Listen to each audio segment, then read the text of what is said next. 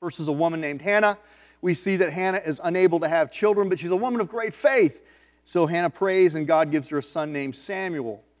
Samuel is one of the towering figures in all of the Old Testament and, and worthy of a lot of study himself. He's a great prophet of God.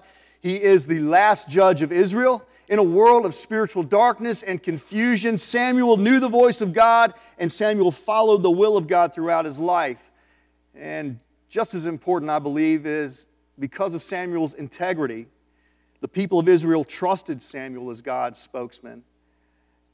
But what the Israelites wanted was a king, just like all the other nations had a human king. I think we need to frame this a little bit. You see, up until this point, Israel enjoyed a distinction that no other nation on earth had ever experienced. God Himself was their king. Think about that for just a minute. God Himself was their king. They had no human king, they were just following these men as they spoke the words of God. God chose the Israelites to be His people, not because they were all that in a bag of chips, but maybe in spite of the fact that they were a very small nation, God pointed to Israel and said, You're going to be my people. So if you're out there and you're thinking, well, there's nothing that distinguishes me from anybody else, guess what? That's a good thing. Because in the eyes of God, you're just the one He's looking for. God wanted to be their God, God wanted to be their king. But as is so typical of human nature, Israel wanted what they didn't have. And what they didn't have was a human king like all the other nations. You find yourself wanting things you don't have? You're not ever satisfied with what you do have. You always want something you don't have, right? So God sent the prophet Samuel out to find a king for them. God chose Saul to be that first king of Israel. Now, listen, here's the reality. This is what I want you to think about for just a minute. God chose Saul, just like God chooses people like you and me to, to bring into his family. God wanted Saul to represent him to the people. God wanted Saul to lead his people as they fought against their enemies. God wanted Saul to be an example to God's people in the will and ways of God. Guess what? God has raised people up just like you and me to represent Him well to the world we live in. He's anointed you, called you, made you holy, and has expressed His love to you through Jesus Christ and in a myriad of other ways because He wants the world to see what He can do through somebody like you and me. Saul looked the part of the king. Saul looked the part. I mean, he was a Hollywood archetype for a king. He was taller than everyone else, he was strong, he was handsome. And at first, Paul, uh, Saul appeared to be a humble man, he appeared to be a good man. We even see that Saul experiences a, a supernatural anointing of God's Spirit. That Saul even prophesies in the name of the Lord along with other prophets. I want you to think about that for just a minute. Some of you have already experienced that kind of anointing for yourself. Not because you deserved it, but by the grace of God, you have felt the empowering presence of the Holy Spirit that's allowed you to step out, out of the sin that you were in. Has actually, you have felt His presence as you verbalized the, the, the gospel of Jesus Christ to someone else, as you have shared your testimony. You have felt that anointing power. Some of you may even have spoken in tongues, just like me and you know what that feels like, and you know the sense of empowerment that it gives you and the sense of closeness that it brings to you when you, as you're walking with the Lord. Well, Saul felt that too. Hear me. Saul experienced all of that too.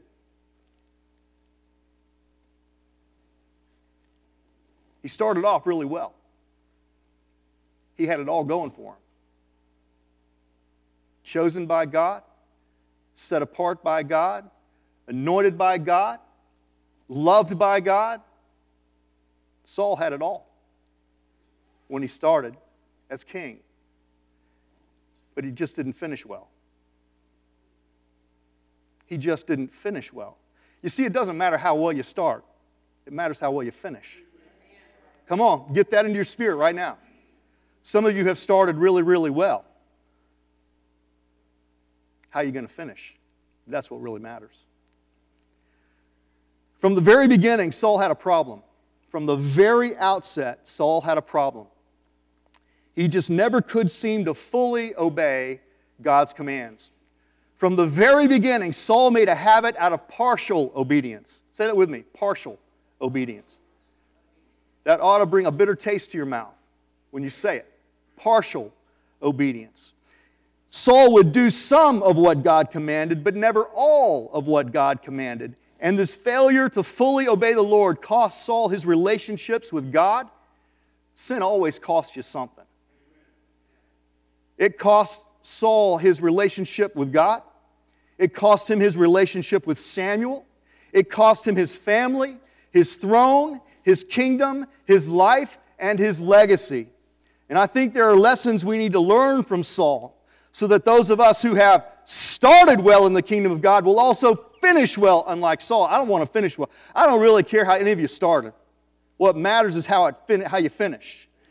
So let's learn some lessons from Saul that will help us finish well, finish the race of life well. Paul said, I have run the race, I have finished the course, and there is laid up for me now a crown of life. I don't know about you, I want that crown of life. I don't want to stumble and fall and find myself disqualified in the middle of the race. I want to finish well. And I think there are a lot of people in this room that feel the same way. I want you to go with me to 1 Samuel chapter 15.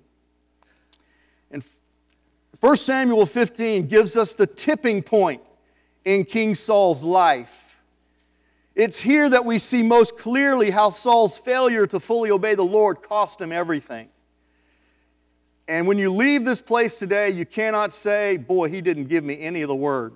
Because we're about to read a, almost a whole chapter in 1 Samuel, okay? So it's a lot of word today, but I think we need to, to, to read it together so that we can digest it and uh, maybe go back and study it later this afternoon at home. Go with me to 1 Samuel chapter 15. Now, I want to say this as we get into it that God speaks in all kinds of ways to all kinds of people. And I believe that this message has been laid across our path this morning by God and for a reason. I'm not speaking to any individual person here, I'm speaking to a larger group of people. But I want you to know that you didn't just stumble in this room today. God brought you here for a purpose, and he, this, the purpose was to hear this message. So I want you to listen carefully to what he has to say to us today, because for some of us, listen to me, for some of us, it's a warning to stay away from things that displease God, and it's a warning not to go against the Word of God. For others, it's a call to stop and examine your life. It's a call to stop and look inside your own heart, to reflect honestly on your lifestyle, and to ask yourself this simple question. Here's the question I want you to ask yourself as we go through the message today Am I living fully obedient to God's word and his ways? Am I living fully obedient to God's word and his ways? If you want to finish well, this is a question you're going to have to ask yourself all along this journey that leads us to heaven? Am I living fully obedient to God's word and his ways? I tell you, the way you answer this question will determine to a great degree the level of blessing in this life you enjoy and the reward that awaits you in heaven. Am I living fully obedient to God's word and his ways? How many of you want to live a full and abundant life here on earth? Relative happiness here, knowing that supreme happiness with him forever is uh, listen, if this is, this is the question, this is the question you've got to ask yourself as you make your way home. You got that? You ready? All right. Let's read this passage of Scripture together. Now, really, this, there's a lot in here, and we're just going to skim the surface because we don't have time. 1 Samuel 15 Samuel said to Saul, I am the one the Lord sent to anoint you king over his people Israel. So listen now to the message from the Lord. Who's the message from? From Samuel? The Lord. This is what the Lord Almighty says I will punish the Amalekites for what they did to Israel when they waylaid them as they came up from Egypt. Now go attack the Amalekites and totally destroy all that belongs to them. Do not spare them. Put to death men and women, children and infants, cattle and sheep, camels and donkeys. Oh my Lord, you got to be kidding. I thought he was a God of love. Yes, he is. He's a God of holiness too and what you need to know about the Amalekites, Why would God tell, tell Saul to go destroy that entire group of people? First of all, because the Amalekites had been a thorn in the side of the Israelites since they had come up out of Egypt into the promised land. They, the Amalekites had uh, waylaid them, had, um, had attacked them uh, out of the blue and killed several Israelites. And then, as the Israelites took possession of the, uh, the Holy Land, of the Promised Land, they continued to be a thorn in the side, raiding them and stealing from them and, and, and, and, and, uh, and, and doing things they shouldn't have been doing. The Amalekites were wicked, wicked people. They, would, uh, they worshiped false gods. They, they were, uh, giving their, they were uh, offering their infants as uh, burnt offerings to their God. There was all kinds of crazy things going on. And, and, and finally, the time of judgment for them had come, and Saul was going to be the one God used to bring judgment upon the Amalekite people. Now, just let me say this, looking ahead into the future. If Saul had done his job, instead of only being partially obedient to the Lord, if Saul had done as God had commanded him and completely wiped the Amalekites off, then we wouldn't have had the book of Esther later on. Because it was an Amalekite if you've read ahead, who was the one that put the bug in the ear of the Persian king to kill all the Jews. It was an Amalekite, hundreds of years later, that nearly destroyed the Jewish nation. If Saul has, had done his job, they never would have faced that crisis. Guess what? A lot of us are not fully obeying the Lord and we're trying to manage a sin instead of eradicating a sin, and it may not affect you. What about your kids? Because your liberty will become their license. I'm telling you, if God's speaking to your heart, deal with it. Don't play with it. Don't think you can manage it. Deal with it. Because He has a plan. And His plans are always for our good. You got that? Whew, let's move on. Y'all looking at me like, oh man, where's this thing going? Then Saul attacked. Oops, excuse me. Yes, that's where we are. Then Saul attacked the Amalekites all the way from Havilah to Shur. We've jumped down to verse 7, near the eastern border of Egypt. He took Agag, king of the Amalekites, alive. Was he supposed to have taken that king alive? No. And all his people he totally destroyed with a sword. Well, that's not true because some of them got away. And I'm not saying the, the word is a lot, the word there is a, it's a hyperbolic kind of thing. Some of the king, king's family apparently escaped. But Saul and the army spared Agag and the best of the sheep and cattle, the fat calves and the lambs, everything that was good. These they were unwilling to destroy completely, but everything that was despised and weak they totally destroyed. Now I want you to notice, I'm going to stop here and just make this little, uh, this little statement. King Saul partially obeys the Lord. He killed all the Amalekite people, or seems to have, but he spared the Amalekite king and the best of the Amalekite cattle. So he only partially obeyed. And this is what later nearly wipes out the nation of Israel hundreds of years later when they're the, uh, among the Persians. Then the word of the Lord came to Samuel I regret that I have made Saul king because he has turned away from me and has not carried out my instructions. Samuel was angry and he cried out to the Lord all that night. Saul's refusal here. Now, this wasn't the first and only time that Saul operated out of the sense of partially obeying the word of God. This was a pattern in Paul and Saul's life. This wasn't the first time, but this was the last straw. This was the last straw for God. God rejects Saul as king here, and this caused Samuel great distress. I want you to notice the man of God was upset, not at Saul, but at God.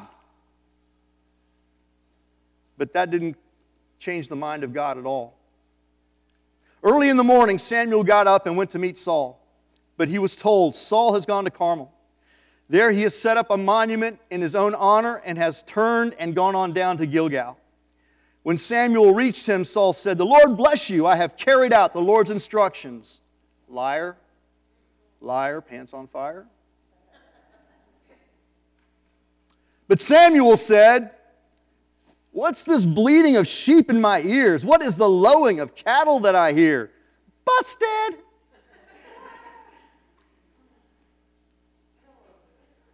Anybody ever been busted? I did it, Mom, I did it. Well, why is there still underwear all over your floor then? I told you to pick it up. Busted. Saul answered, The soldiers brought them from the Amalekites. They spared the best of the sheep and cattle to sacrifice to the Lord your God, but we, we totally destroyed the rest. Anybody ever play the blame game? I was the master of it. Mom, my brother made me do it. Wasn't me. I told him not to. He made me do it. Blame game. Enough, Samuel said to Saul. Let me tell you what the Lord said to me last night. Tell me, Saul replied. Samuel said, Although you were once small in your own eyes, did you not become the head of the tribes of Israel? The Lord anointed you king over Israel. And he sent you on a mission saying, Go and completely destroy these wicked people, the Amalekites. Wage war against them until you have wiped them out. Why did you not obey the Lord? Why did you pounce on the plunder? Say, pounce on the plunder. Why did you pounce on the plunder and do evil in the eyes of the Lord? But I did obey the Lord, Saul said. There he goes, justifying. Justifying. You ever find yourself justifying when you've been busted? Couldn't help it. Just couldn't help it. But I did obey the Lord, Saul said. I went on the mission the Lord assigned me. I completely destroyed the Amalekites and brought back Agag, their king. The soldiers. Who's the king? Saul. The soldiers took sheep and cattle from the plunder, the best of what was devoted to God, in order to sacrifice them to the Lord your God at Gilgal. And Samuel replied, Does the Lord delight in burnt offerings and sacrifices as much as in obeying the Lord? To obey is better than sacrifice. Read that phrase with me. To obey is better than sacrifice. That's a key phrase. There's a lot of truth that hangs on those few words. To say it with me again. To obey is better than sacrifice, and to heed is better than the fat of rams. For rebellion is like the sin of divination, and arrogance like the, uh, like the evil of idolatry. Because you have rejected the word of the Lord, he has rejected you as king. Then uh, Saul said to Samuel, I have sinned, I have violated the Lord's command and your instructions. I was afraid of the men, so I gave in to them. Let's pray. Father, I love you so much. And I pray, Father, you'd speak through me a word of grace. I speak through me a word of grace today, Father. I pray that the conviction of the Holy Spirit would move and flow among us, God. That you would be glorified in this message today, that we would see you in all of it. Lord, we love you so much, and we want our lives to reflect who you are and we want to represent you well to the world around us. It's an enormous responsibility you have given us. I pray, Father, that each one of us in this room would take it seriously and we would live out your will. God, we would live out your ways so that the world around us could see in us and through us who you really are. Don't let us be a distortion. Don't let our lives distort the view that others have of God. Father, when people see us, may they see you living in us, the hope of glory. We love you, Jesus. Thank you. Thank you for your word. Thank you for your spirit that brings this word to life in us. Be glorified here today, we pray in Jesus' name. Amen. Look, as a church, the one thing I love about this church most, CLF, is that we try our very best to extend grace to people and give them a chance to work out the issues in their lives with the help of the Holy Spirit. All we do is try to tell the truth and encourage people and love them to, in order to help them learn how to live for the Lord.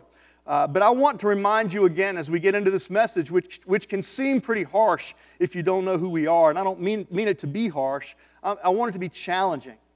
I want it to be challenging and I want it to be life changing. I need to remind everyone in this room again that our goal and mission as a church is to help people become lifelong, fully devoted followers of Jesus Christ. Our goal here is to help people align their lives with the will and the ways of God so that they can experience the full and abundant life God has in mind for them. I don't know about you, but I have found in my own experience the only way for me to gain any happiness in this life is to put my life completely in the hands of the Lord and do as He tells me to do. I find myself being a better father, a better worker, a better pastor, a better friend if I will simply align my life completely with His. Wherever I begin to think, I've got this, I can handle this, I've got this figured out, and go off on my own, I start getting in trouble. I can make a mess of things really, really fast. He alone is the one that has the words of truth that give me life and life to the full. And that's what we're trying to do here today as I share this word with you. Let's get our whole life surrendered to Christ so that we can fully align ourselves with His plan, His will, His ways. You see, I believe that God is looking for people who will simply follow Him. He's looking for, you may not have your theology all figured out. It doesn't really matter. What really matters is, are you fully obedient to what you know? Are you living as best you know how right now, aligned with the will of God? I believe that God is looking for people who will simply follow Him. He's looking for men and women who will take the Word of God seriously and live out these principles and live out these commands found in His book, the Bible. God is looking for obedience. He's looking for obedience, genuine, wholehearted obedience. It's an obedient life that He will bless. How could God bless disobedience? What good parent blesses a child's disobedience? So, what does this event in Saul's life teach us about the nature of disobedience?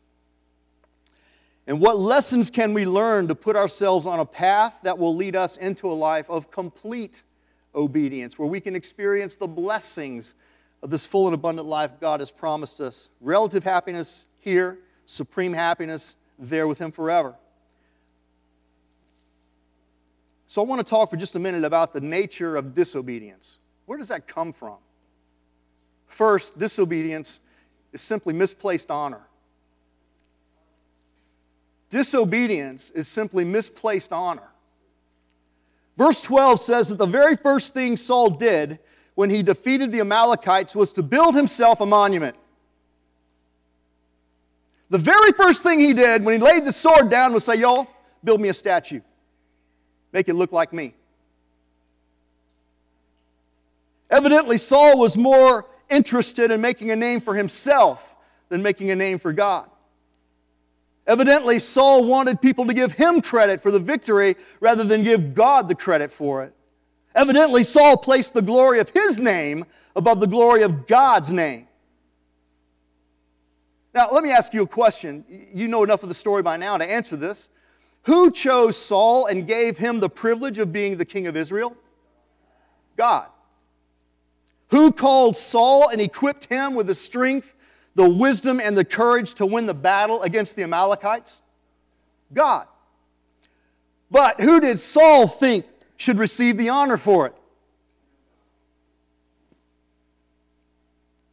Misplaced honor Misplaced honor is a root cause for disobedience. Proverbs 16:8 says, "Pride goes before destruction, a haughty spirit before a fall." Thinking that you deserve the honor for the victories and the blessings in your life sets you up for disobedience. Because then you think, begin to think, I'm in control of this. You ain't in control of nothing. You get that? Who chose you? Saved you and made you holy? Oh, come on. Let's, who chose you, saved you, and made you holy? Absolutely. Who gave you the privilege of being a child of God? Do you think you've earned it? Do you think you deserved it? No. Who gives you the strength, the wisdom, and the courage to live a victorious, overcoming life? Who deserves all the glory for any success or blessing that comes your way? Man, you guys just got a new car this, this week. Makes you feel good, doesn't it? And as soon as you think that car came to you because you deserved it, is the moment you begin to lose that car. You get that? When we begin to take the blessings and the victories that have been purchased for us through the shed blood of Jesus Christ, when we begin to take credit for that, that's the moment we begin to slip away from the secure hold that God has on our lives. Because we think suddenly, look at me. Look at what I'm entitled to. Woohoo! I'm all that. Listen, disobedience is simply misplaced honor. Never, ever take credit for anything good in your life. Oh, feel free to take care of all the evil stuff in your life. That's yours. Own it. But if there's any good in you or any good that comes out of your life, it's because God is good. And He is working in you and through you to make you good. You get that? Never forget, never forget where the blessings come from. The Father of lights, in whom there is no changing. Listen, Romans 11:36 says this, "For from him and through him and for him are all things to him be the glory forever." Can I get an amen? amen. God alone deserves the honor and the praise. God alone deserves the honor. Don't be building monuments to yourself. We have enough of that going on in the name of Jesus. We don't need any more of that. We don't need any more pride in the house of God. We need a lot more humility in the house of God. Second, disobedience is misplaced desire. Disobedience is misplaced honor, but disobedience is also misplaced desire. In verse 19, Samuel asked God, Why did you not obey the Lord? Why did you pounce on the plunder? Say that with me. Pounce on the, I love that imagery. Pounce on the plunder and do evil in the eyes of the Lord. You see, when that battle was over, Saul and his army pounced on the plunder like hogs around a trough at feeding time. You ever seen hogs around a trough at feeding time? They're bumping each other out of the way. They're trying to get that, you know, get their snout down in that trough first, squealing. Well, that's, that's the image I get when I hear this pounced on the. They wanted it. They wanted their share. They wanted his share too. They wanted whatever they could get their hands on. In their greed and selfish lust, they completely ignored the clear command of God to destroy it all. I, they just ignored what God had said because the lust in their heart drowned out the voice of the Lord. They wanted to keep and enjoy the loot more than they wanted to obey and please the Lord. Misplaced desire. Disobedience comes from misplaced desire. Listen to me really carefully here. It's wanting to please yourself more than you want to please God. It's acting in such a way to make yourself happy, even when it's a clear violation of the Word of God. It's about setting yourself up as your own God. Arrogance is like the sin of idolatry, he said in this passage of Scripture. Jesus says in Mark 8:36, "What good is it for someone to gain the whole world yet forfeit their soul?" And yet I see a lot of people who begin well with the Lord do that very thing. Chasing something, a misplaced desire, something that was outside the will of God for their life, but hey, it doesn't matter because all they can hear is their own voice telling them what to do. They have sh- that, and it drowns out what God has clearly told them what to do. What good is it for someone to gain the whole world yet forfeit his soul? Let me tell you something, guys. Nothing in this world, nothing in this world, no amount of money, no momentary pleasure is worth the price of your soul. If you have to choose between pleasing yourself or pleasing God, choose God every time. As hard as it might be to step away from that feeding trough, step away. Step away, step away. Third, disobedience is misplaced fear. What was the first misplacement? Misplaced honor, misplaced desire, misplaced fear. Disobedience is misplaced fear. I want you to notice what Saul says in verse 24. Then Saul said to Samuel, I have sinned. I violated the Lord's command and your instructions. I was afraid of the men. And so I gave in to them. You see, Saul feared his men more than he feared his God. Saul feared facing the displeasure of an unholy people rather than facing the displeasure of a holy God. We do it all the time. That's a recipe for disobedience and disaster. When you're afraid of men more than you're afraid of God, you're already in trouble. You're halfway there. Whom do you fear more? Whom do you fear more? Your friends or your God? Whom do you fear more, your boss or your God? Whom do you fear more? Your government or your God? Whose opinion matters most to you? The culture around you or the Lord above you? Who do you fear? Disobedience is misplaced fear. Proverbs 29 25 says, Fear of man will prove to be a snare, for whoever trusts in the Lord is kept safe. I want you to think back over the course of your life. How many stupid things have you done because you are afraid of what others might think? Did it ever turn out well? No.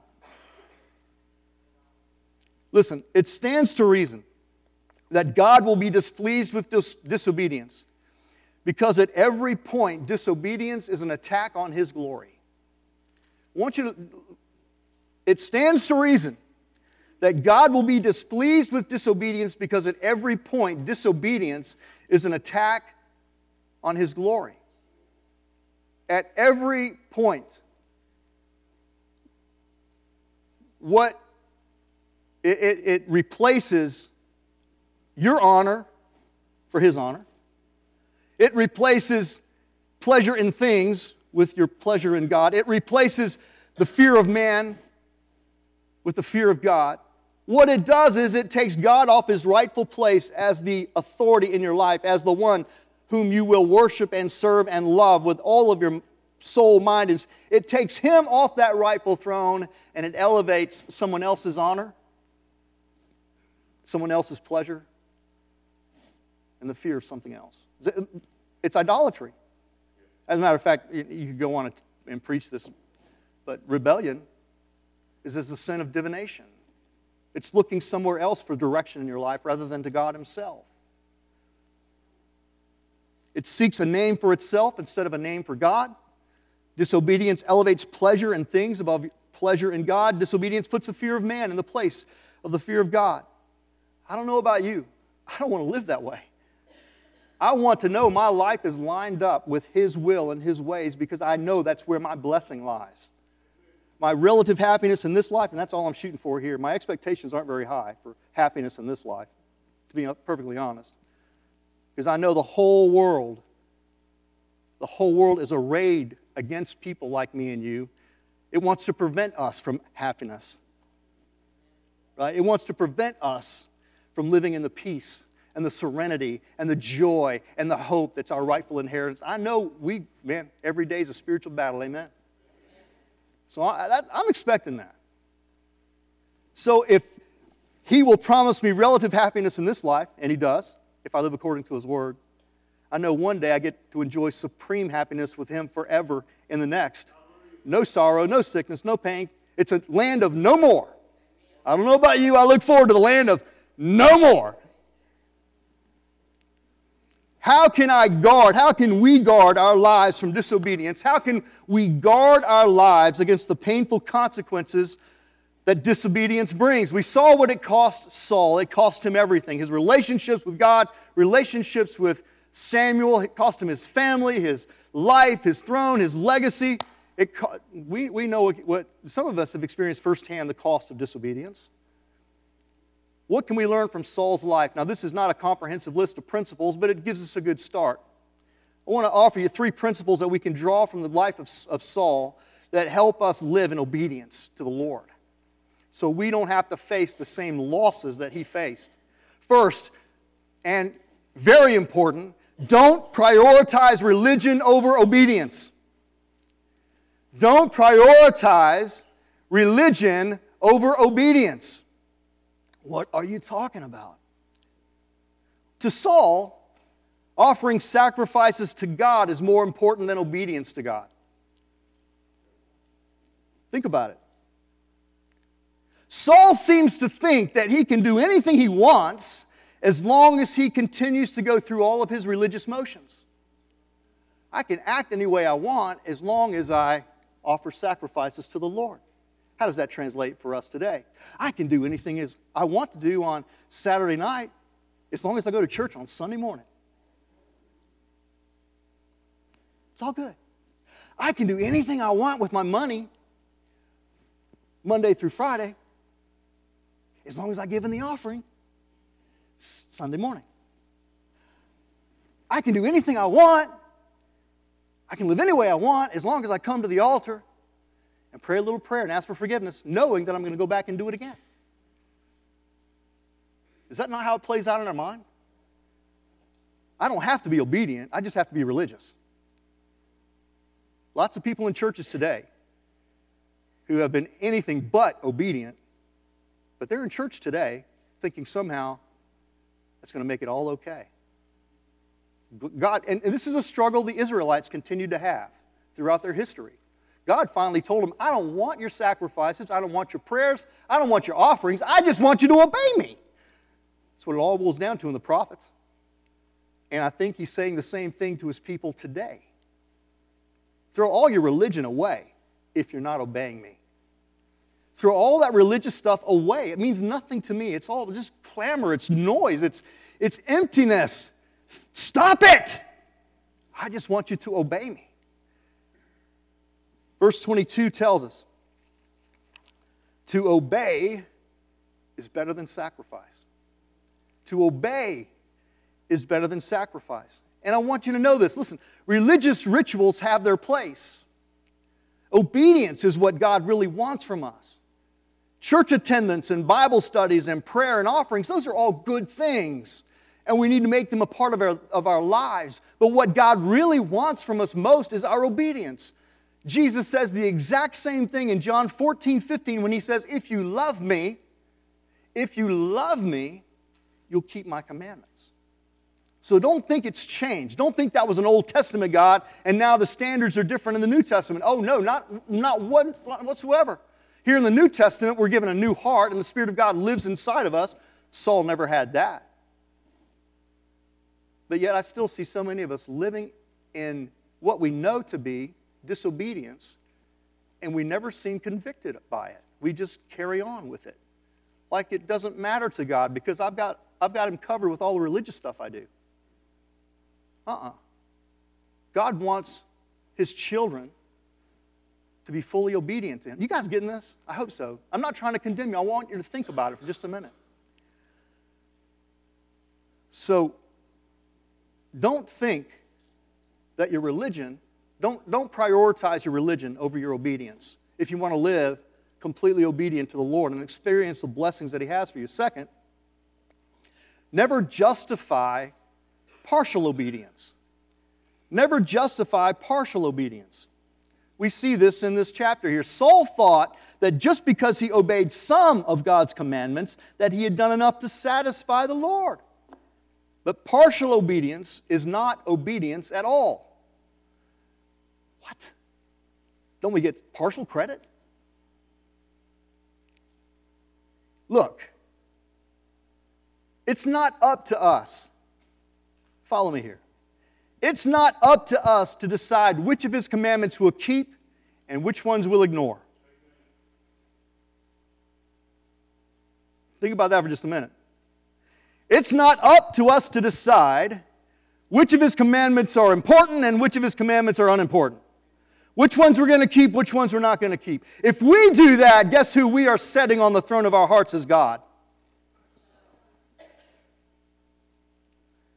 To do that to do that means that we trust ourselves more than we trust Him. To do that means we choose to live our way, not His. To choose partial obedience, it's a form of idolatry. It's a, it's a form of idolatry that sets self up as the God that we love and we serve. Proverbs 14 12 says, There's a way that appears to be right, but in the end it leads to death. And I'm afraid a lot of us, follow me again, what did they do in the book of Judges? They did what was right in their own eyes.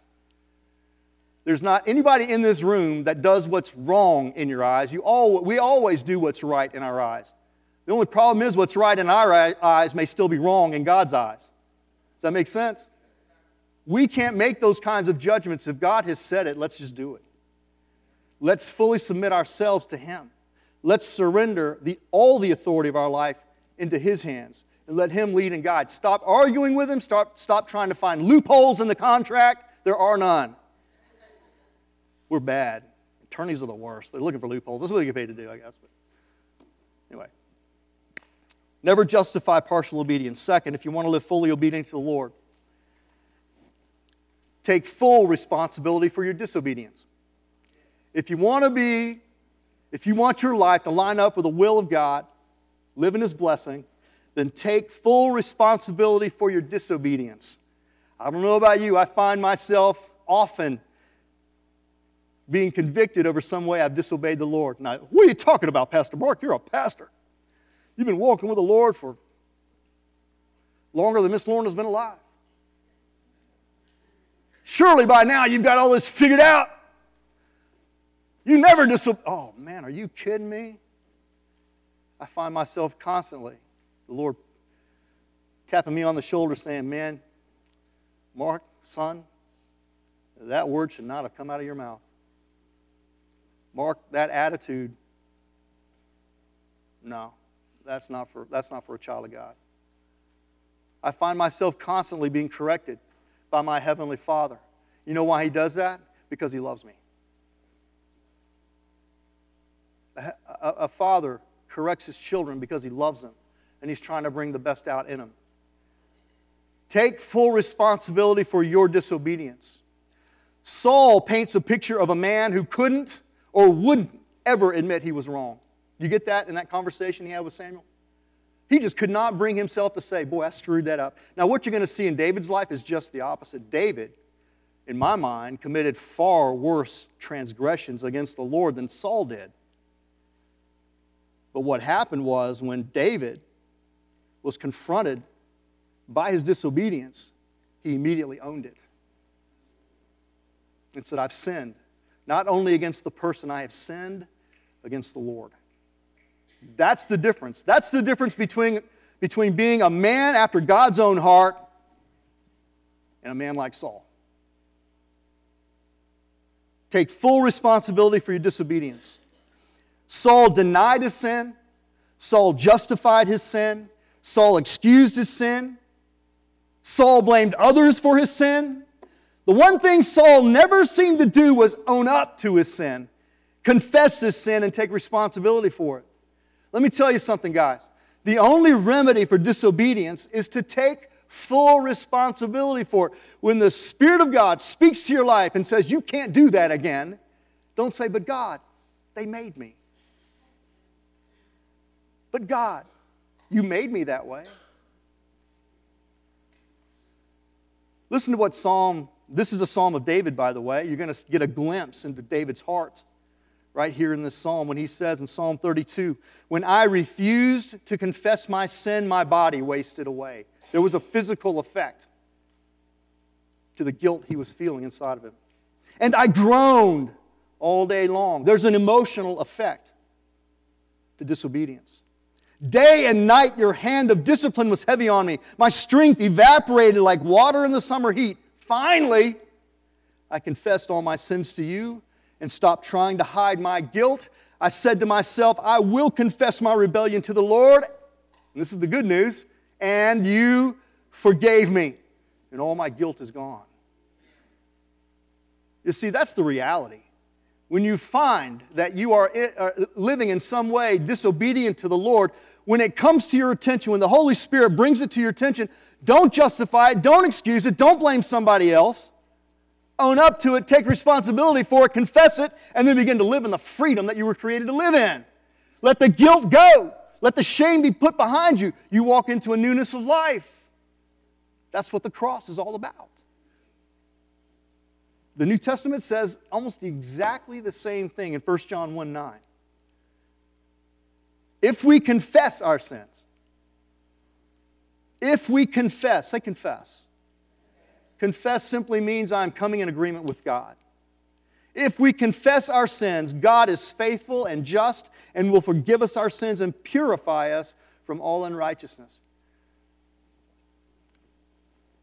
The only way to step into the life of freedom that God has called you to is to take responsibility for the sin in your life, the disobedience in your life, to lay it before the Lord, bring it to Him, and let Him remove it from you so you can. It's almost like, you know, when. I'm sorry, this image is coming to my mind, and I know I'm going long here, but it's so, I think it's so important, especially for those of us who are new in Christ. I'm thinking about Lazarus when he came out of the tomb. If you can remember that story, it's found in the book of John. Jesus tells Lazarus to come forth from the tomb. And this man who had been dead for four days and was stinking the joint up suddenly comes moving, walking through that, that, uh, the entrance to that grave. But he's still wrapped in these grave cloths. And the Lord said to the men, Loose him from that cloth. The problem is, some of us are still walking around in our grave clothes. We don't have a lot of freedom because we haven't allowed the Lord to remove those bindings from. We're still bitter. We're still angry.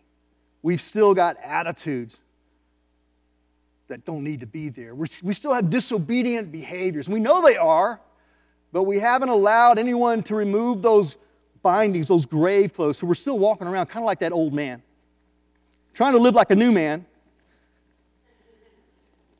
And we wonder, why, why am I not feeling the freedom? It's because the Lord is confronting you about the sin that still remains in your life, the attitudes, the behaviors that don't belong. And it's time for you to let them go, to let people in living recovery, a sponsor, a, a, a, a, maybe this message itself is pointing out to you something in your life that's keeping you bound in those old grave clothes. I'm telling you today, if the Lord's speaking to your heart about a sin, about a habit, about an attitude that's still got you bound, let Him deal with it today. Bring it to Him, confess it. Say, God, this is mine. I own it. Help me to be free of it. Guess what? He loves prayers like that. And that's when the grave cloths begin to fall off and you can begin to experience more and more of the freedom that you were created to enjoy in Christ Jesus. Is, is that making sense? I hope so. I hope so. I, I see too many people walking around in grave clothes, if you will. You're meant to be free.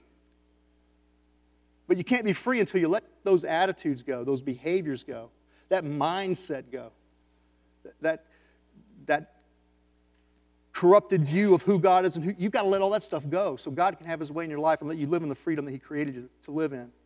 Look, that's what 1 John 1 9 says. If we confess our sins, if we agree with God that what I'm doing right now is wrong and it goes against the will and ways of God, then God is faithful and just and will forgive us those sins and purify us.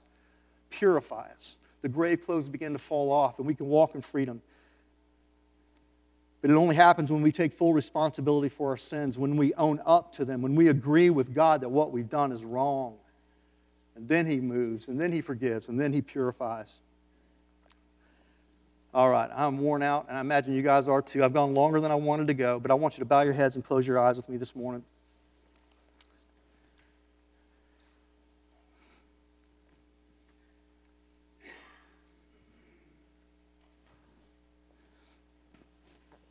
Uh, oh, Micah, would you come back, please?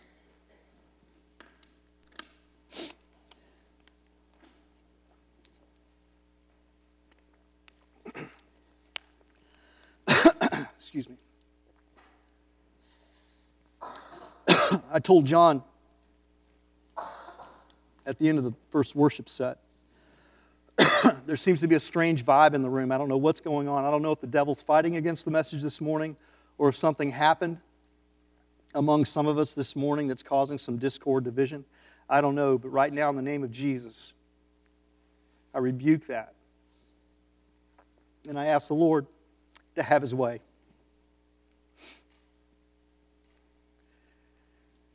Division and distractions from the enemy, just like disobedience and deception. So, if you were part of anything that went on before the service this morning, and, uh, and I don't know if you are or not, I'm just saying if there was something, then right now I want you to let that go and I want you to focus on what God is saying to you.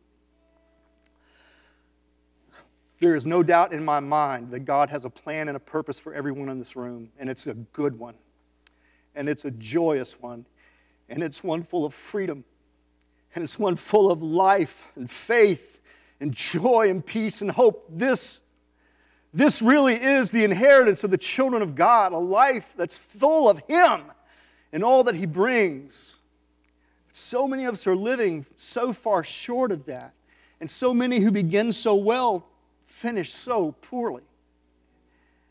And they never seem to advance, they never seem to, to move forward in their walk with Christ. They never seem to experience this joy that's uh, that's full and, and, and that's unspeakable and full of glory. They never seem to enjoy the peace that passes all understanding. And let me tell you, the, the, the reality is, the more disobedience we permit to exist in our lives, then the less God can bless us with His presence and power. That's just the way it works. Nothing's changed from the Old Testament to the New Testament. The height of the full and the, the the measure the measure of the fullness of life that you enjoy in Christ is directly tied to the amount of disobedience or the, the, the, the, um, the level to which you obey the Lord. Your obedience and your blessing, they're linked inseparably.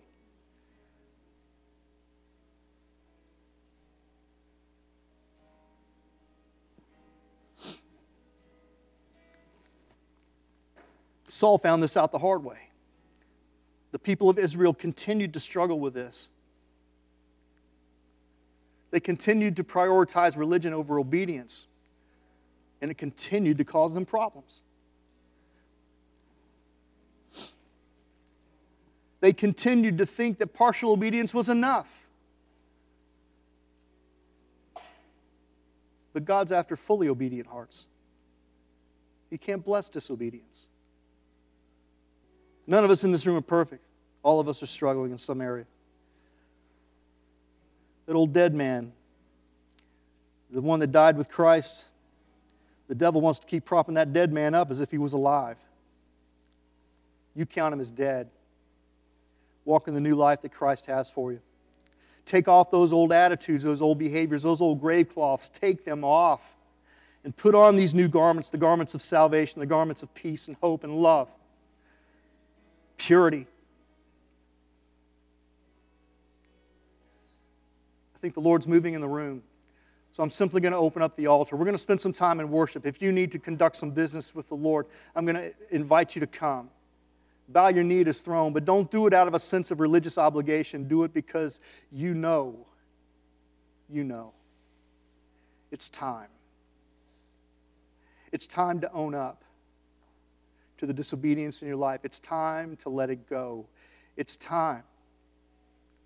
It's time to take full responsibility. The Lord is pointing it out to you this morning. And it's His Holy Spirit. Don't run away from the Lord. That's condemnation. The Holy Spirit is calling you to the Lord, to His throne. If you confess your sin, He is faithful and just, and He will forgive your sin and cleanse you from all unrighteousness. Take those old grave cloths off. Come as we just spend some time in worship. If you need to deal with, with some issues in your life, now's the time. If you want someone to pray with you, bring them up here with you. Or touch me on the shoulder. I'll be more than happy to pray with you this morning. God wants to set some of you free. You've struggled for far too long with things. You're fighting battles He's already fought for you. He's already set you free from that prison door. The door's wide open. All you got to do is step through it.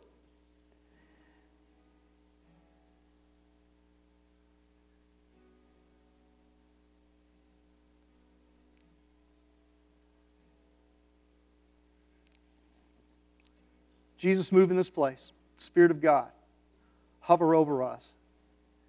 Speak to hearts and lives. Oh, God, change us.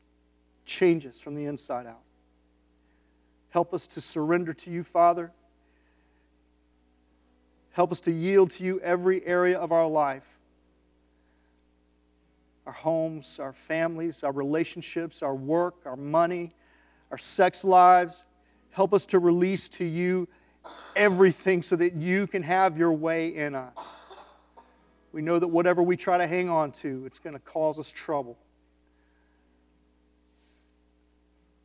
Help us to let it go so that you can have your way.